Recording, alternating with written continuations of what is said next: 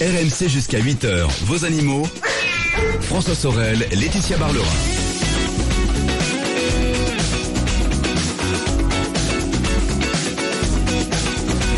Il est 7h10 minutes, c'est RMC. Bonjour à vous toutes et à vous tous. C'est avec énormément de plaisir qu'on passe cette matinée ensemble de dimanche, en ce 19 février 2017, avec euh, au menu tout à l'heure, à partir de 8h l'automobile, Jean-Luc Moreau sera là.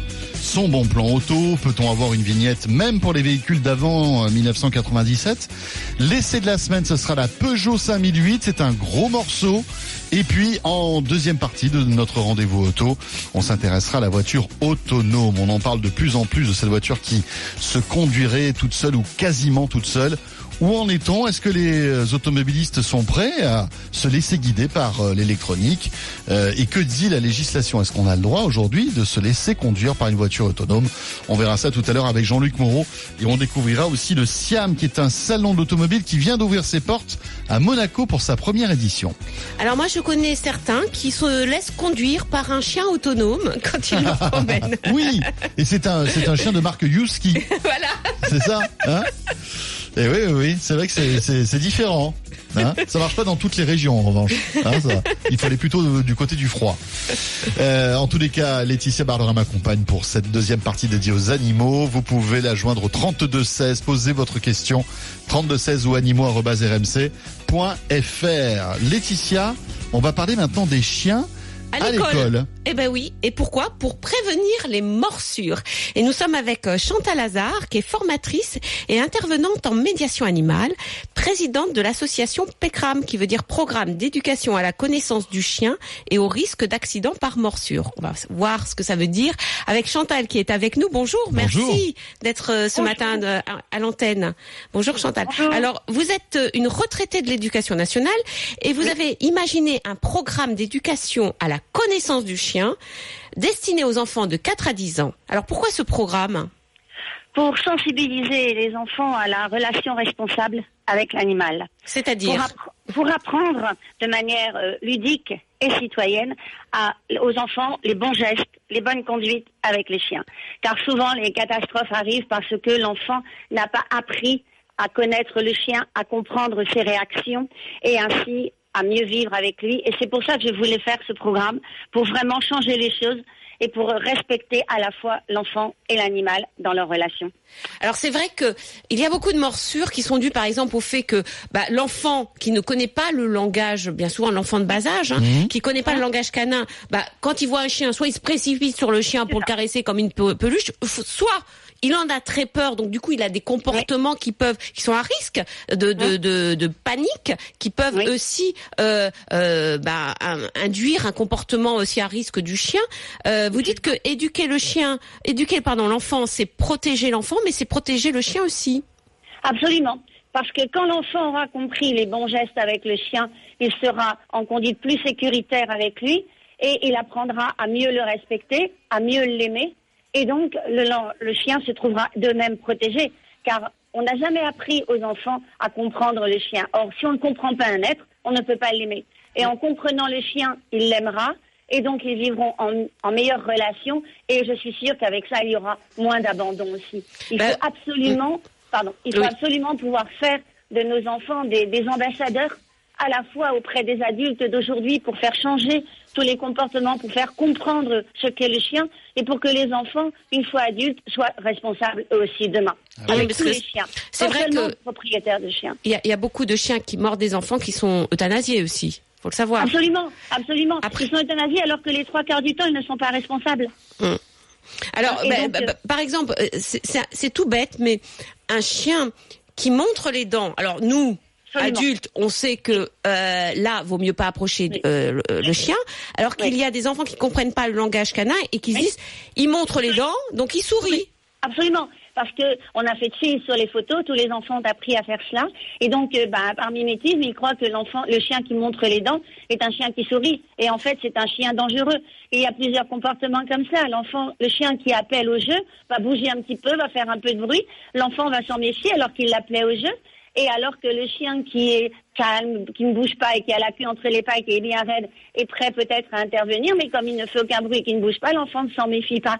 Et donc il a les conduites inverses aux bonnes conduites parce que simplement on ne lui a pas appris. Mm. On ne lui a pas appris. C'est vraiment très important. Beaucoup de pays ont développé ces programmes depuis plus de 20 ans.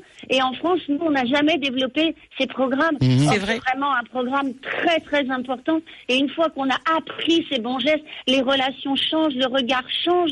Et c'est aussi un programme citoyen parce qu'on apprend que ramasser, c'est normal, que c'est une relation normale. Et je voudrais citer cela parce que j'en suis absolument persuadée. Si l'enfant, on va dire à un adulte, ah, la dame du chien a dit qu'il fallait ramasser, monsieur. Ce sera beaucoup plus efficace que les 35 euros de contravention. Parce que dans les 35 euros de contravention, ça finit toujours par se reporter contre le chien et d'être la faute du chien, alors que ce n'était pas du tout sa faute. On ne peut pas, je insiste bien là-dessus, aimer un être qu'on n'a jamais appris à comprendre. Dans aucune relation sociale, c'est possible. Et donc là, c'est vraiment important. Et il était temps que la France se mette à avoir un programme national, parce que je développe ça partout. Oui, alors vous formez, changent. alors pour pour, pour euh, alors vous formez des professionnels du chien Oui. qui interviennent dans des classes Mhm. avec Mhm. leurs chiens, Mhm. c'est ça Mhm. Alors comment Oui. ça se passe en pratique Alors, Comment se- euh, Donc, qu'est-ce qui se passe je- pendant- voilà. Donc, je forme essentiellement des professionnels du chien, bon, parfois des professionnels de l'éducation qui ont déjà une relation avec le chien depuis longtemps, vous voyez, pour que tous les acteurs puissent être pris en compte. Ils interviennent en classe ou dans le domaine périscolaire. Parce qu'il faut savoir qu'actuellement, nous avons une porte d'entrée énorme avec ce qu'on appelle Oui. les TAC, c'est-à-dire les temps d'activité périscolaire. Oui, l'après-midi. sont donnés- Mm. Voilà, l'après-midi ou le vendredi. Mm. ou- Et donc, ils sont donnés à la mairie, c'est eux qui s'en chargent. Donc, nous ouvrons deux portes. Soit les professionnels, une Mm. fois formés pendant les deux jours et, di- et diplômés, enfin, avec l'attestation de formation, vont voir les mairies et entrent dans le cadre périscolaire. La méthode Mais- que j'ai créée est faite pour ça. Et alors euh, concrètement, comment ça se passe dans la classe? Alors, Donc, et donc, soit en classe. Donc, concrètement, dans la classe, les intervenants, si c'est dans le domaine périscolaire, ils interviennent pendant six semaines en suivant pendant une heure. Le programme a été séquencé pour pouvoir euh, intervenir comme ça. Et ils interviennent soit comme ça, soit en classe, par séance de deux heures à ce moment-là, ou un peu moins si ce sont des petits, on s'adapte euh, aux âges.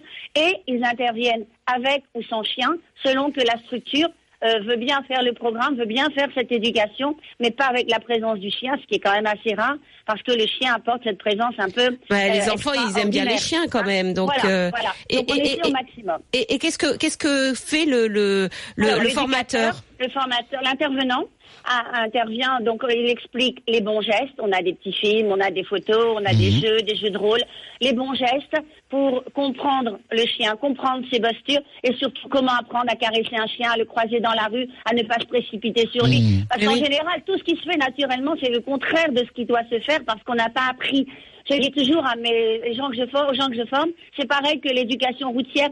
Un enfant à trois ans ne sait pas euh, qu'il faut traverser au passage piéton si on lui dit pas. Ben là, c'est exactement la même chose. Donc, on apprend les bons gestes. Comment caresser un chien? Comment ne pas se précipiter sur lui? Demander à son propriétaire.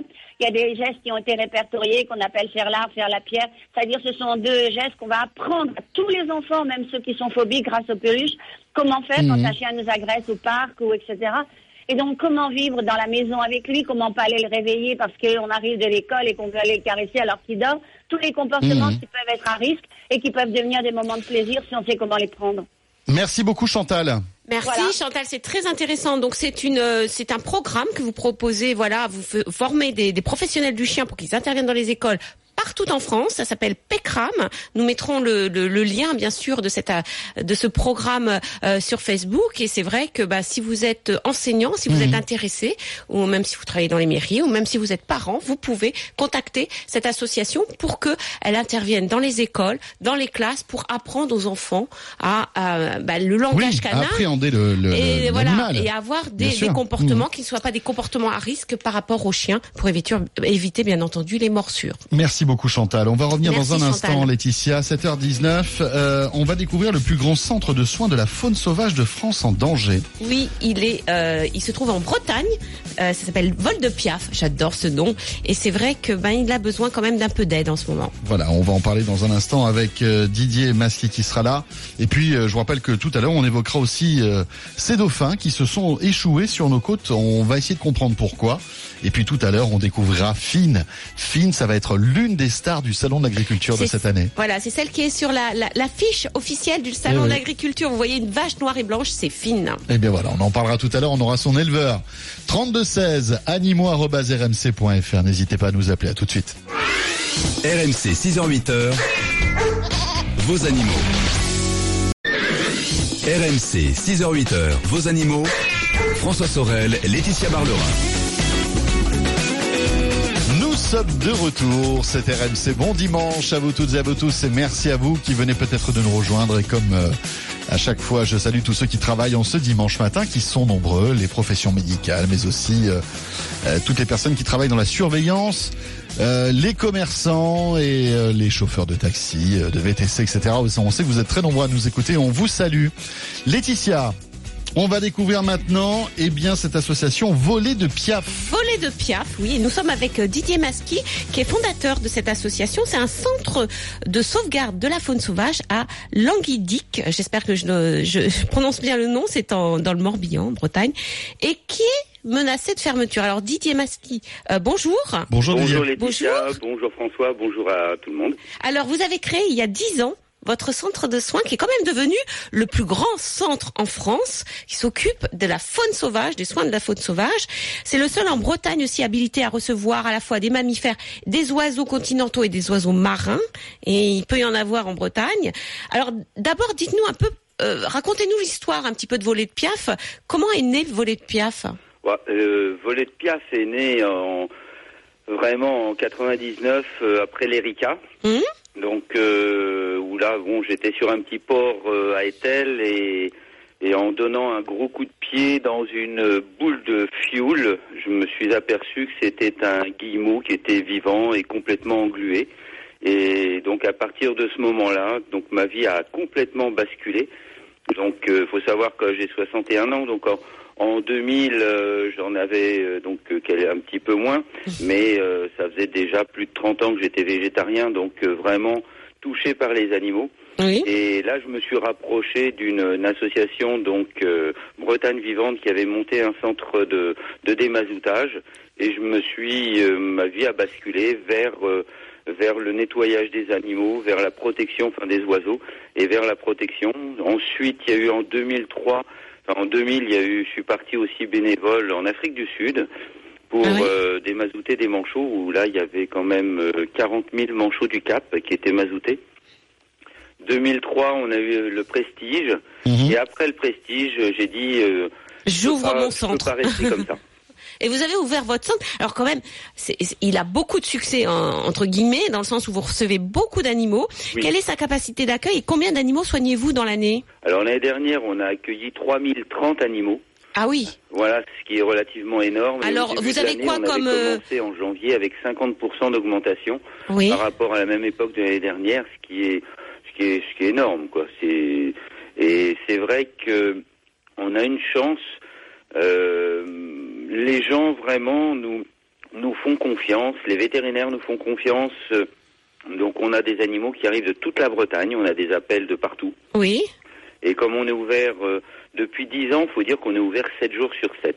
Ah, Il n'y a pas eu une seule Oui. journée où le centre a été fermé en Ah oui. 10 ans.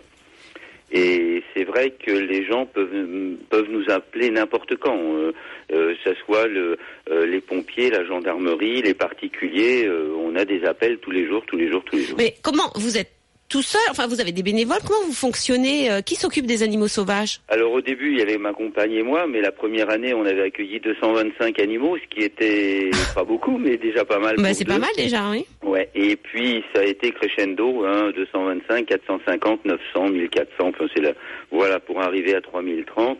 Donc on a des volontaires en service civique Oui. qui sont vraiment des, des filles euh, absolument fabuleuses. Je dis des filles parce que jusque-là on a eu quasiment que des filles, on a eu Ah un bon? garçon. Bah alors, messieurs. Ah ouais, en, en l'espace de, de 6 ans, donc on a eu 35 volontaires en service civique Oui. et on a eu un garçon. Ah. Tiens. Bah tiens. Euh, voilà. Pourtant, c'est eh, parce que quand même, c'est euh, vous, euh, enfin, euh, Donc, certaines on a des personnes peuvent, voilà. civique. Oui. L'année dernière, on a euh, em- embauché une, une ancienne volontaire en service civique en contrat aidé à plein temps Oui. et une ancienne volontaire en service civique à- en contrat aidé à mi-temps. D'accord. Mais Ah oui, quand le même. problème, c'est que ces deux contrats vont s'arrêter. Oui. Et puis, bah, il va falloir reformer quelqu'un d'autre. Enfin, c'est un peu la panique. euh, Oui, parce à que chaque fois, tous les ans, il faut reformer des gens. parce que le bon, le, un centre de soins, euh, le, le, le but du centre de soins de la faune sauvage, c'est vous recueillez, enfin, on vous amène des animaux euh, blessés, Oui. malades, etc.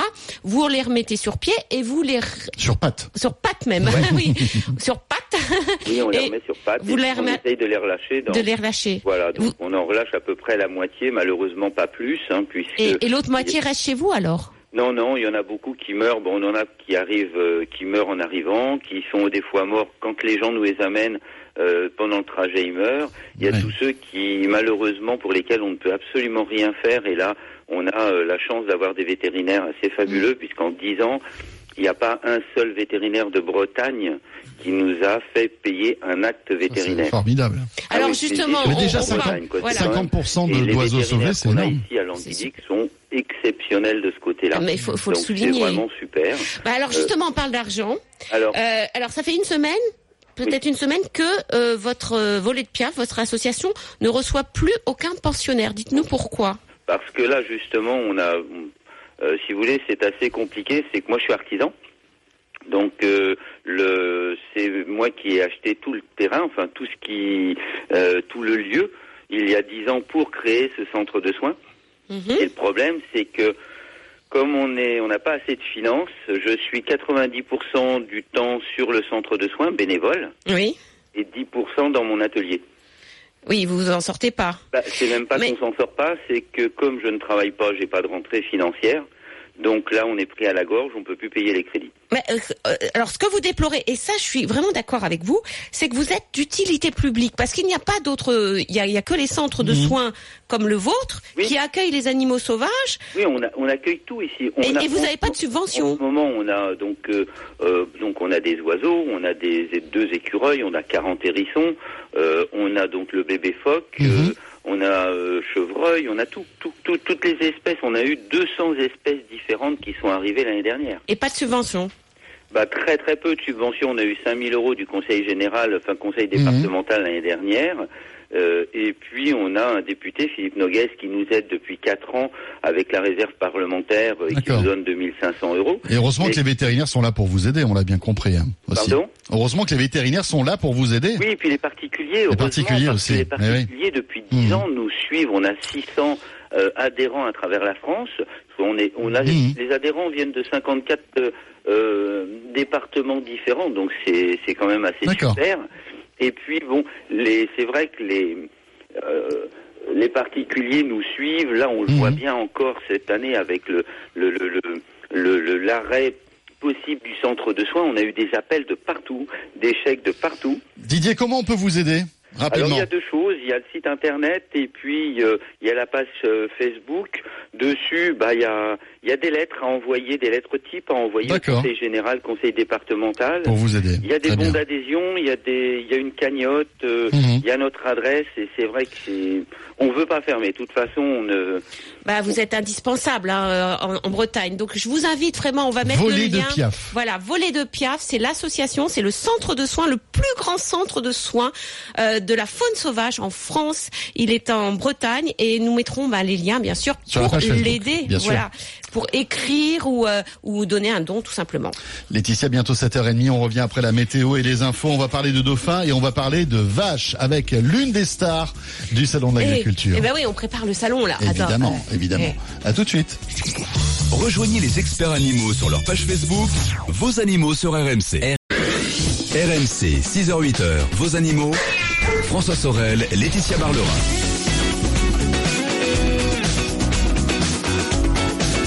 Il est 7h33, c'est RMC, le week-end des experts, les animaux, avec notre vétérinaire Laetitia Barlerin, qui m'accompagne jusqu'à 8h, et puis juste après, ce sera Jean-Luc Moreau. Comme tous les dimanches, vous le savez, Jean-Luc Moreau m'accompagne entre 8 et 10 pour vos questions automobiles et toute l'actu liée à l'auto. Laetitia, tout à l'heure donc on l'a dit, on va découvrir Finn, la star du euh, Salon de l'Agriculture, ce sera dans quelques instants. Mais auparavant, on va évoquer les dauphins. Et oui, parce que la semaine dernière, il y a environ 90 dauphins qui se sont échoués sur les côtes vendéennes et en Charente-Maritime. Et nous sommes avec Ma- 90. Mathieu Autier, qui est ingénieur de recherche à l'Observatoire Pélagis. Mathieu, bonjour. Oui, bonjour. Bonjour, Bonjour. merci d'être avec nous. Alors, euh, est-ce que l'échouage massif comme ça de dauphins est exceptionnel sur nos côtes Alors, dans, dans, on va dire, l'épisode qu'on a eu euh, en, en février était effectivement exceptionnel parce qu'il était très, très concentré sur euh, quelques jours. Oui, c'est C'est-à-dire vrai. qu'on a eu, euh, en fait, un, euh, le week-end du 4 février, en fait, on a eu à peu près une centaine d'animaux qui ont été signalés sur euh, deux ou trois jours, enfin plus d'une centaine en tout cas. Et euh, c'est assez exceptionnel. On n'a pas souvent autant d'a- d'animaux qui, qui arrivent sur, euh, sur, en même temps, on va dire, sur les plages euh, françaises. Et donc en ça, c'est exceptionnel. Après, on a euh, quand même sur le littoral atlantique, euh, tout au long de l'année, il y a des échouages d'animaux. Oui. On a euh, à peu près 500 animaux par an. Oui. Mais Oui. euh, là, on a vraiment eu énormément de- d'animaux en même temps sur une toute petite période. Alors, est-ce qu'on connaît aujourd'hui la cause de cette euh, hécatombe? On peut parler d'hécatombe quand même. Alors là, en fait, on a eu effectivement euh, d'un un nombre assez important, puisqu'on a eu à peu près 190 animaux. Ah oui. Et euh, pour beaucoup de, de ces animaux, donc c'était très concentré aussi géographiquement, puisque c'était principalement les départements de Charente-Maritime et de Vendée, Oui. où on a eu euh, tous ces animaux qui sont arrivés. Et c'était pour beaucoup, en fait, pour les autopsies qu'on a pu réaliser, Oui. avec nous à l'Observatoire et euh, nos correspondants du réseau national des chouages, parce qu'on travaille avec un réseau de volontaires qui vont faire des examens sur les carcasses. Donc c'était des animaux qui étaient plutôt en bonne santé. Ils s'arrivent, donc ils sont déjà morts. hein. ils arrivent sur nos côtes, ils sont déjà morts.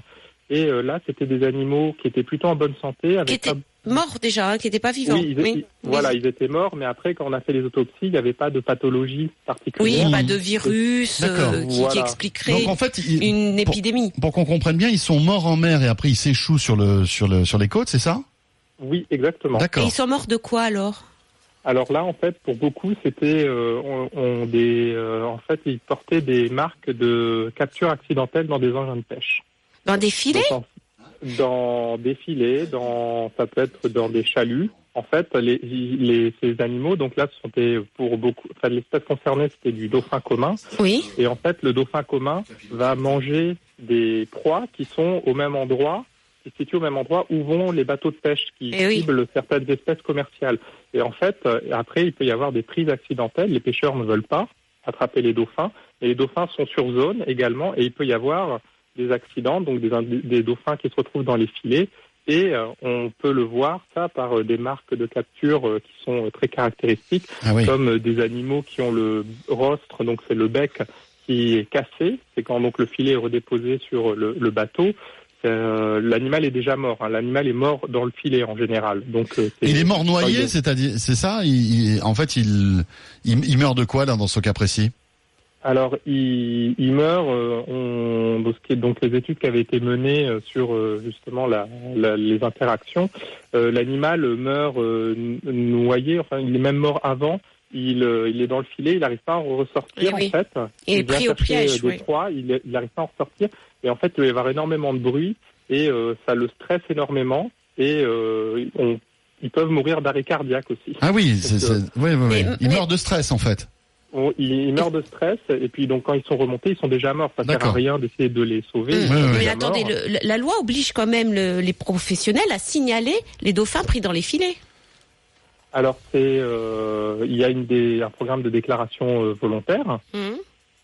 et euh, C'est pas obligatoire? après, bah c'est normalement si, mais après euh, c'est pas forcément euh, fait. Mhm. Et euh, donc là, en fait, ce qui s'est passé, ça a été la conjonction de ces événements de capture accidentelle Mhm. et euh, ensuite les tempêtes qui ont touché le littoral, qui ont ramené en fait en même temps tous les animaux. Ah oui, en même temps. Donc- mais mais est-ce qu'il y a des, quand même des méthodes de pêche respectueuses des, des dauphins? Euh, alors, il pourrait, on pourrait penser à des, effectivement, en travaillant avec les professionnels, à pouvoir euh, mettre en place, on va dire, des, des, des mesures de, de mitigation. Mhm. Après, il faut bien se rendre compte que le, le risque zéro n'est pas atteignable ni souhaitable. Donc, pour maintenir aussi euh, que les pêcheurs puissent maintenir leur activité. Par contre, on pourrait effectivement penser à, euh, chercher comment minimiser ce risque de, de, de capture Mhm. euh, accidentelle. Et donc là, c'est un travail à mener avec les, les, les professionnels et euh, à mener en concertation. C'est-à-dire que on Bien peut sûr. pas non plus. On ne euh, peut pas leur arrêter- imposer, bien sûr.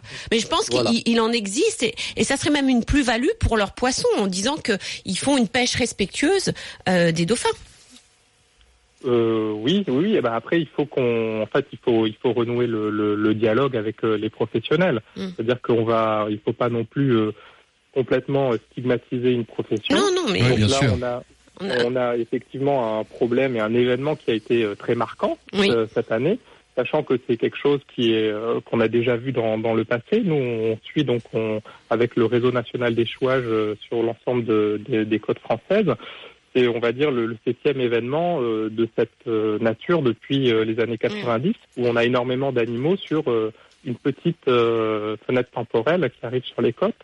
Donc en fait, cette pression, elle est, euh, on va dire, elle est, elle existe depuis un moment, et c'est vrai que ce qui devient critique, c'est de la, de pouvoir, euh, euh, on va dire, la corriger, enfin en Mhm. tout cas la prendre en compte de manière euh, satisfaisante.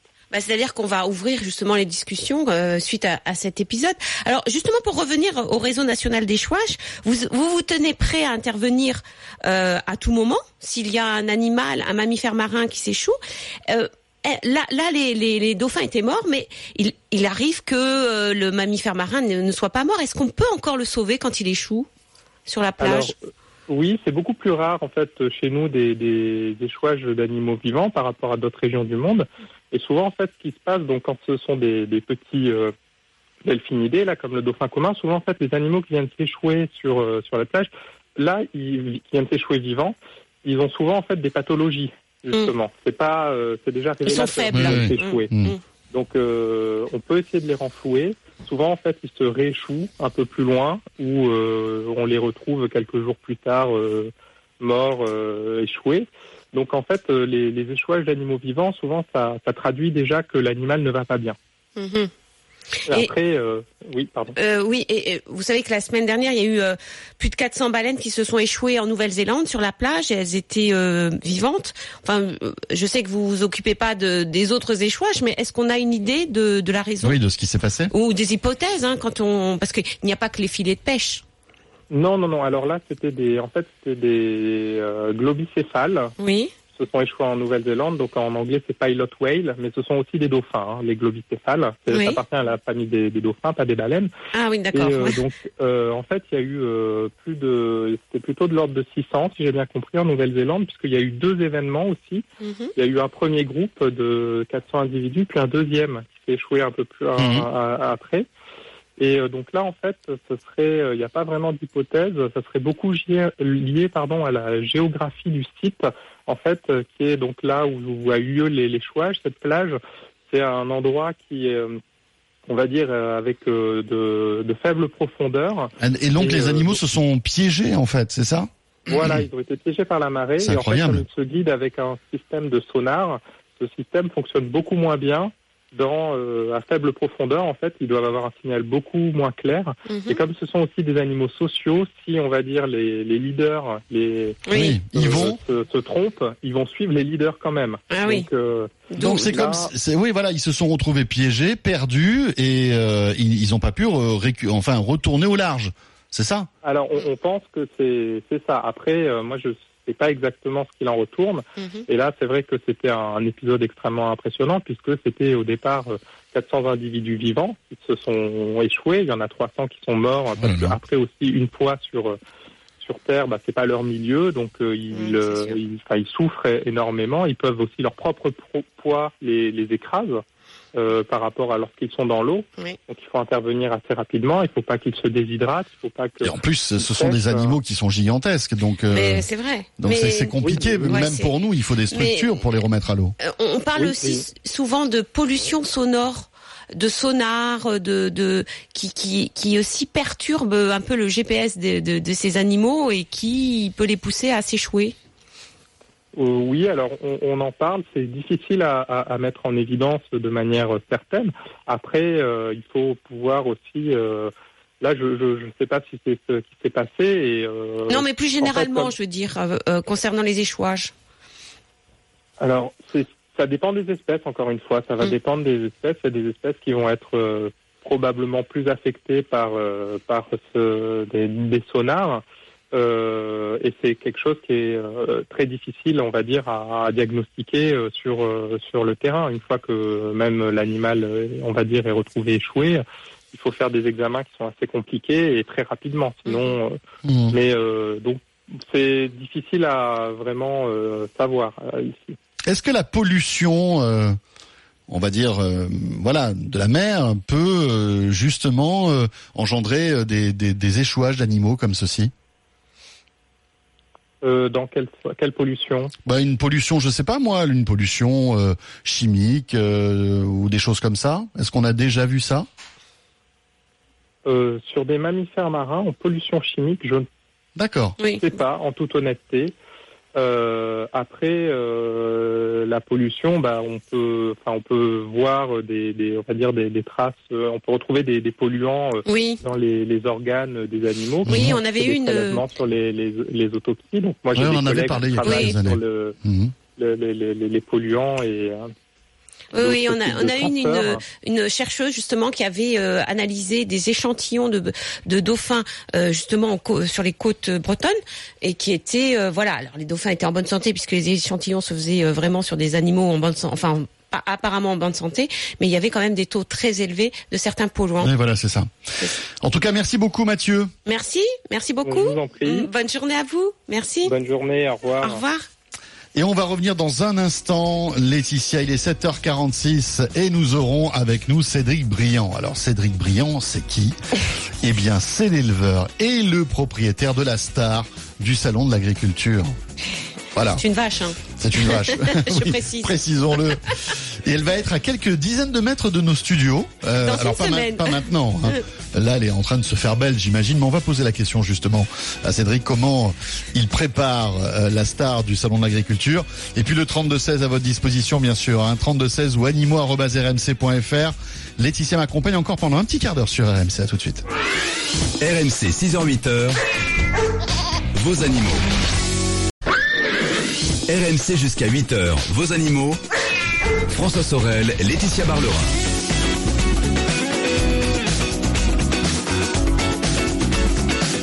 C'est le retour du week-end des experts, les animaux sur RMC, comme chaque dimanche avec notre vétérinaire Laetitia Barlerin, notre veto qui sait Veto. Oui. Bravo. Je l'ai dit. Et Dans un quart d'heure, on retrouvera Jean-Luc Moreau pour l'automobile. Laetitia, on va s'intéresser maintenant à la star du salon de l'agriculture. Et oui, le salon qui commence, qui débute le week-end prochain à Paris. Et nous sommes avec Cédric Briand, qui est éleveur et propriétaire de Fine. Cédric, bonjour. Bonjour, Bonjour. à toutes et à tous. Merci d'être avec nous. Alors, votre vache a été choisie, elle est l'égérie du salon. Euh, alors, elle est de race bretonne pinoire. Alors, c'est une race qui, n'est, qui est très peu connue. Euh, pouvez-vous nous la décrire? Alors, c'est une vache euh, pie noire, pie comme la pie, comme le comme l'oiseau. Comme l'oiseau, blanc d'accord, et ouais. noir. Un blanc Ah, et c'est noir. pas le pie qui est noir. Donc je le précise à chaque fois. Ah oui, oui, oui, non, C'est vrai. vrai. Oh ben j'y pensais pas, hein, voyez. Eh ben oui. Elle a le pis de quelle couleur alors s'il n'est pas Ah, noir bah, le pie euh, de couleur plutôt, Blanche. on va dire peau, avec Ouais. un peu de poil, et puis des petites taches noires dessus. Mais ça, c'est euh, Oui, normal quoi. c'est sa robe qui est pie noire. Donc c'est la plus petite race de vache en France. Combien au garrot? 1m17, 1m15, 1m17 au Oh, c'est petit comme vache. Voilà, c'est très petit. Euh, donc euh, des cornes plutôt en lyre. Donc euh, imaginez des guidons de vélo avec une pointe qui remonte vers le haut. Oui. Sympa. Euh, voilà, le cœur sur un petit cœur blanc sur le front. Ouais. Un cœur Voilà. blanc Oh, sur le mignon. front. Oh, C'est mignon, hein. Oui. non, une tache blanche des fois en forme de cœur, donc on, s'amuse Oui, bien oui, sûr. bah, de bien ce sûr. côté-là. Ouais. Une écharpe blanche, euh, alors au passage des sangles, alors derrière euh, les pattes avant, hein, le long du corps. Oui. Elle a donc plus ou moins marqué selon l'animal. hein, ça peut être plus blanc que noir. Ah voilà. Euh, Et- en et- gros. Alors vous vous les vous éduquez vous vous élevez pardon euh, depuis dix ans euh, ces vaches enfin ces ces bretonnes pinoires. Qu'est-ce qui vous a plu chez elles? Qu'est-ce qui m'a plu chez moi? Enfin, en fait, quand euh, l'idée de, de m'installer, de valoriser, de sauvegarder la biodiversité, c'était ça, mon premier but, sauvegarder la biodiversité, y participer et en pouvoir en vivre. Pas seulement de se dire qu'on peut mettre les animaux dans un musée et puis euh, on s'en débarrasse. L'idée, c'était de montrer qu'on peut en vivre. Alors, étant dans l'ouest de la France et en Bretagne, je me suis dit que c'était évident que la race la plus cohérente allait forcément être la bretonne pinoire. Oui, mais enfin, c'est une petite race qui est pas super productive par rapport à une Holstein ou euh, par rapport à d'autres races plus spécifiques euh, euh, en viande ou en lait, comme on dit. Euh, que- quel est l'intérêt de cette race, justement? Eh ben, c'est une race qui est, moi, pour moi, c'est une vache qui est autonome et économe. C'est-à-dire qu'elle se contente de peu, mais pour produire un lait très riche et Ah. une viande très savoureuse. Et c'est ça qui est important.